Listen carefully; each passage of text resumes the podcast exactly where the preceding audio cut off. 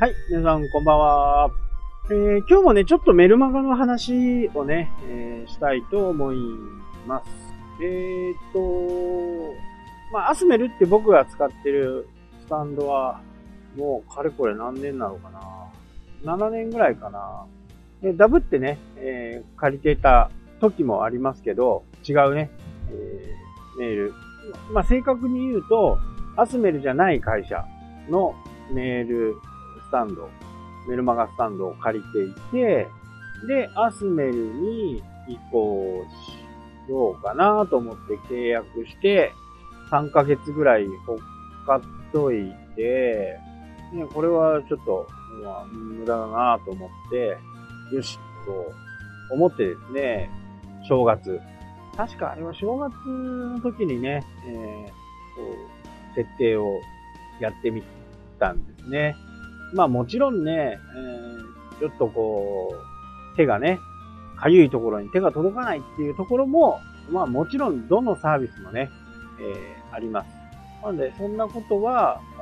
あったんだけど、まあ結果的にね、今まで続いてるっていうことは、まあまあ上を見たらキリがないということで、最低限自分のやりたいことができる。えー、メルマガスタンドの、メルマガの最長もね、え366日、1年分ね、えー、セットアップ、セットができるというところはね、非常に魅力的だなぁと思ってね。僕のやり方的にはその1年間ね、えー、毎日こうメルマガ届くっていうのはね、まあいつかはやってみたいなぁと思ってます。まあ366個のね、ストーリーをか、まあ正確に言うと365日のストーリーを考えなきゃならないっていうところはありますけどね。まあその中にちょいちょいこう商品のサービスね、え告知なんかも時々織り込んだりできるかなというふうには思っていますね。まあそうすると、そこのメルマガスタンドに入った人はね、まあ1年間ずっとお付き合いをいただく。まあ開く開かないっていうのはね、もちろんあるんですけども、ただまあ、なんか気になった時に、こう、開いてくれる。まあ、それは、タイトル、メールのね、タイトルで、こう、引き寄せれるか引き寄せれないかっていうところは、あるのかなというふうに思いますね。そこがね、一番、アスメルの一番大きなところかな。まあ価格もね、結構安いんですよ。3333円ね。無制限なんで、ここはちょっと非常にお安い。で、何でもやろうと思うとね、1万円ぐらい払う。それになると結構な量のオプションがついてるんでね、そこはいけるのかなというふうに思います。まあ、あとは使い方ですよね。どういう風に使っていくのかっていうのですね。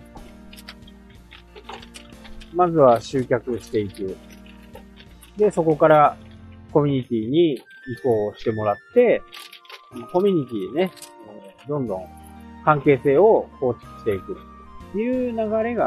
やっぱり、やっぱり一般的かなというふうにね、思いますね。まあ、落ち着けばね、本当にこう、メルマガでね、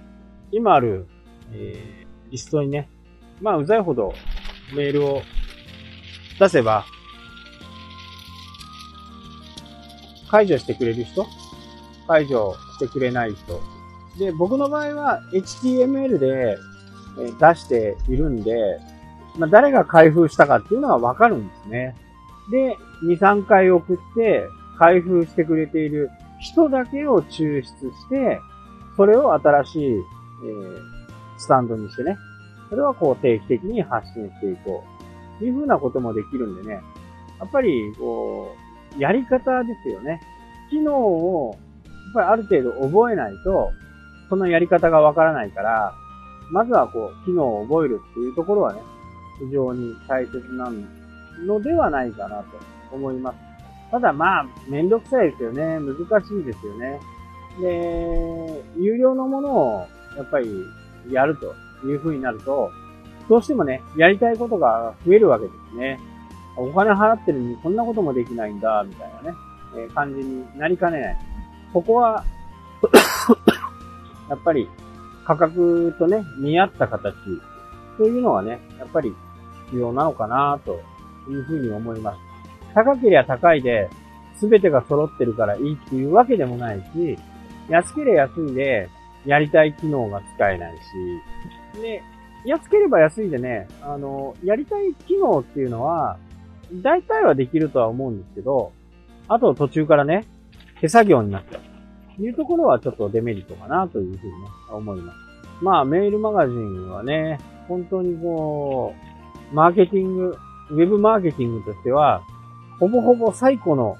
ツールみたいなね。もう、昔からある。それでも廃れないみたいな形ですね。まあ、そうやって、どのようにね、活用していくのは、あなた次第っていうか、もしね、メールマガジンを検討している人であればですね、